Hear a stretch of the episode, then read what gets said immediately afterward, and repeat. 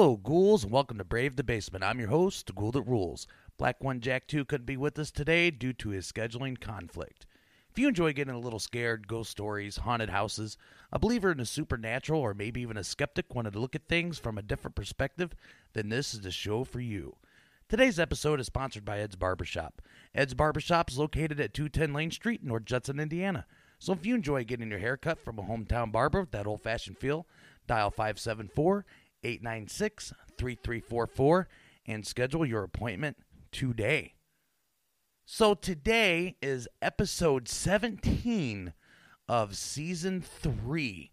So after this episode, we're only three episodes away from the season 3 finale. And that is one episode you're definitely going to want to check out. As usual, we will have a lot of announcements to get through. But first, we got to get through today's episode to get to the next episode, to get to the next episode, to finally get to the final episode of the season. So today, we will be talking about some haunted places in Chicago. But before I get into that, we're going to check the ghoul mail. Ghoul mail from the Gmail. I never believed in ghosts until this happened to me. I started my career out in a long term care facility working in the dietary department. I worked my way up and I became manager of this department. And I went in early one morning, as I would do on certain days, to just get things done that had to be done before my staff would come in. Well, on this certain day, I came in, it was 3 a.m., which is very early. Usual start time would be 5 a.m. for my staff. And so I came in and I was going through items, inventorying things that had to be done at that time. And our phone rang in the department. And we had a certain resident, we'll call her Mrs. K. She had a um, schedule. I mean, to the T, every day she had it lined up how she wanted her meals or any other aspect of her life. She had it unscheduled. She had a certain way. Um, most people would say OCD'd in, in today's time. But we honored her wishes and we prepared her food and we done anything in our department to satisfy Mrs. K. Well, the phone rings at 3 a.m. and I'm like, Wow, I wonder what's going on. Who's calling the dietary department this early? This isn't a standard hour of operation. So I answered the phone, and believe it or not, it's Mrs. K. Well, Mrs. K always promptly took her breakfast at 5:30 a.m. She understood my staff came in at 5. She wanted her breakfast by 5:30, no exceptions. And I said, Mrs. K, you're early this morning. Is everything okay? And she said, I have an appointment. I will be leaving early today. I must have my breakfast. And I said, Well, do you want your usual? She had two over easy eggs, dry wheat toast, and a cup of mandarin oranges. And she said, Yes, please send up my usual. Well, being that I was the only one there, I prepared her meal and there was no one to send it up to, so I had to walk up Mrs. K's meal to her room. And Mrs. K was very particular, as she was in all things. She requested always to knock on her door and wait for her to confirm before you may enter her room or um, do anything actually. She was very private, very proper lady. So I was at her door after I prepared her food thinking this was so odd, but she had said she had an appointment and she would not be, you know, to receive her food at her normal time. So I knocked on her door and at this point the um, nursing staff. All the lights were off, other than your. Um, I'm not quite for sure what you would call them, but they're like a, a dim hall light in the nursing facility for the nighttime, you know, so residents may rest. And uh, the only the dim lighting was on, and uh, everyone was still in bed. It was it was still a quiet time, and um, I waited for her to respond, and I would say it was probably about 3:45 a.m. by this point that I have her food done and I'm delivering it to her and waiting for her response. And um, I hear just a, a very soft come in. Well, Mrs. K, she had a suite room. She had a type of room, very nice, um, you know, usually for your private pay, uh, the more up to do, I guess, residents. And she had a bedroom that had a separate type of it was very small because you have to imagine it's it's still nursing home but it's still considered a suite because she had a living area and her own personal restroom and all of those things and um, I, she said that I could come in and so the norm with Mrs. K would be to deliver the the tray on a cart into her living area and she would do the rest from there and we would pick up the tray after she's all done with any other residents that made breakfast at that time. We didn't have a lot of usuals that um, ate that early, but every once in a while there was appointments. It wasn't unusual to have to serve an early morning breakfast.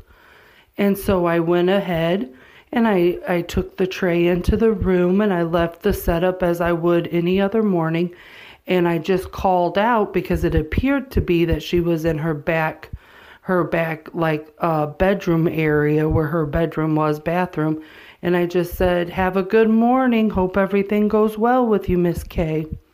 And I closed the door upon leaving and walked back down to um, the kitchen and continued on with my day. Well, later that afternoon, I had to run upstairs to do um, I, I, some kind of report, something, and I was sitting at the nurse's station looking through the paperwork and seeing what, um, you know, results, labs, and things that was part of my job that I would follow. And I overheard a conversation. And um, I, I stopped doing what I was doing to listen, and two nurses were speaking about Mrs. K. So I piped in and I said, has Mrs. K returned back from her appointment? She called me. I couldn't believe she got me to make her breakfast before her early morning 5:30 start. She wanted it as soon as I got in early this morning, and I told him I believe it was about 3:45 that I delivered that. And I was like, you know, I bet you that really messed up Mrs. K's day because she was always a scheduler and she wanted things done at certain times in certain ways and and she just had her routine. And both nurses stopped talking and just stared at me. And so I started to feel strange and I'm like, why are you two looking at me? And um, the one nurse said, you did know Mrs. K passed, did you not? I said, When? Did something happen at her appointment?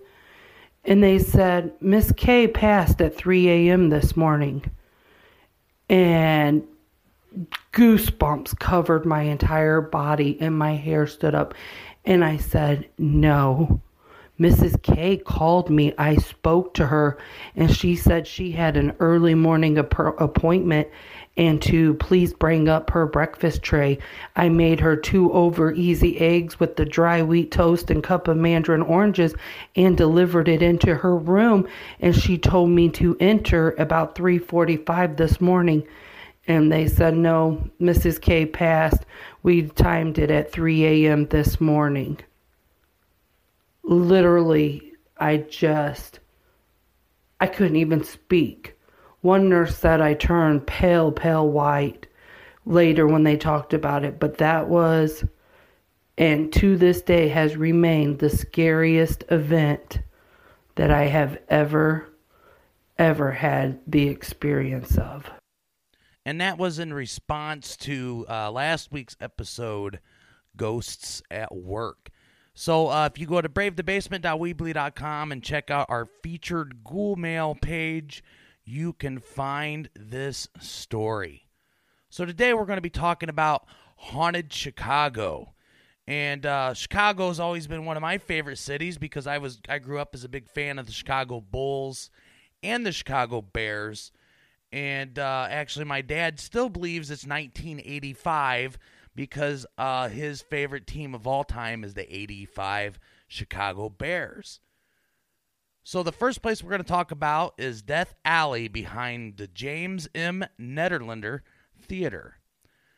Today, it's known as the Nederlander Theater, but in 1903, it was called the Iroquois Theater and became the site of an infamous fire.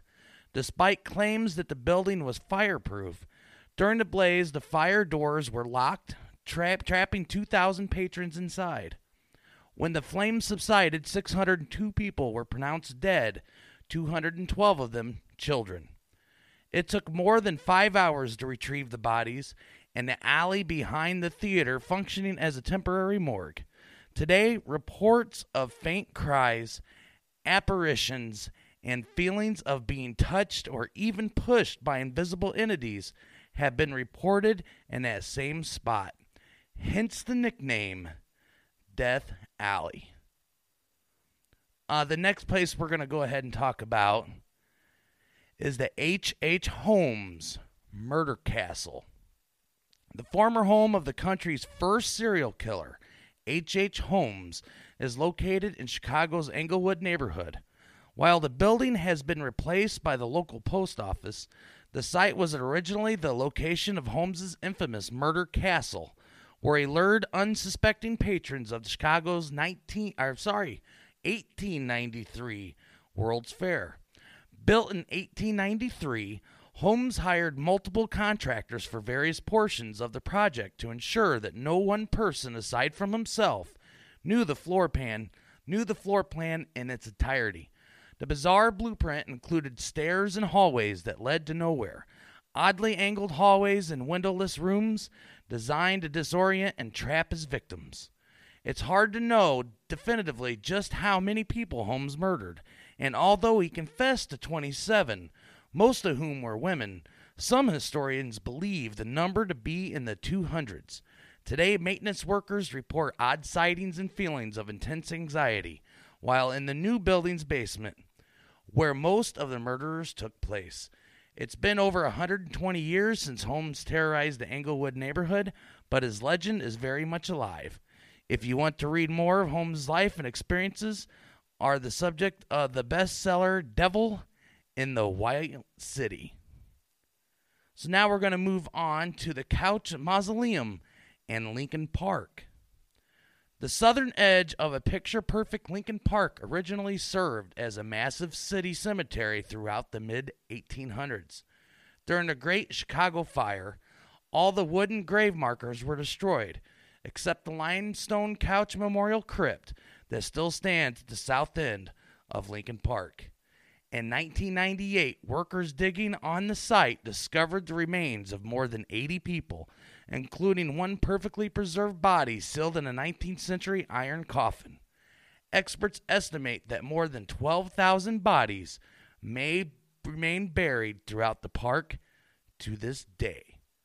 So I've been to the Lincoln Park Zoo, but I have never been to this cemetery.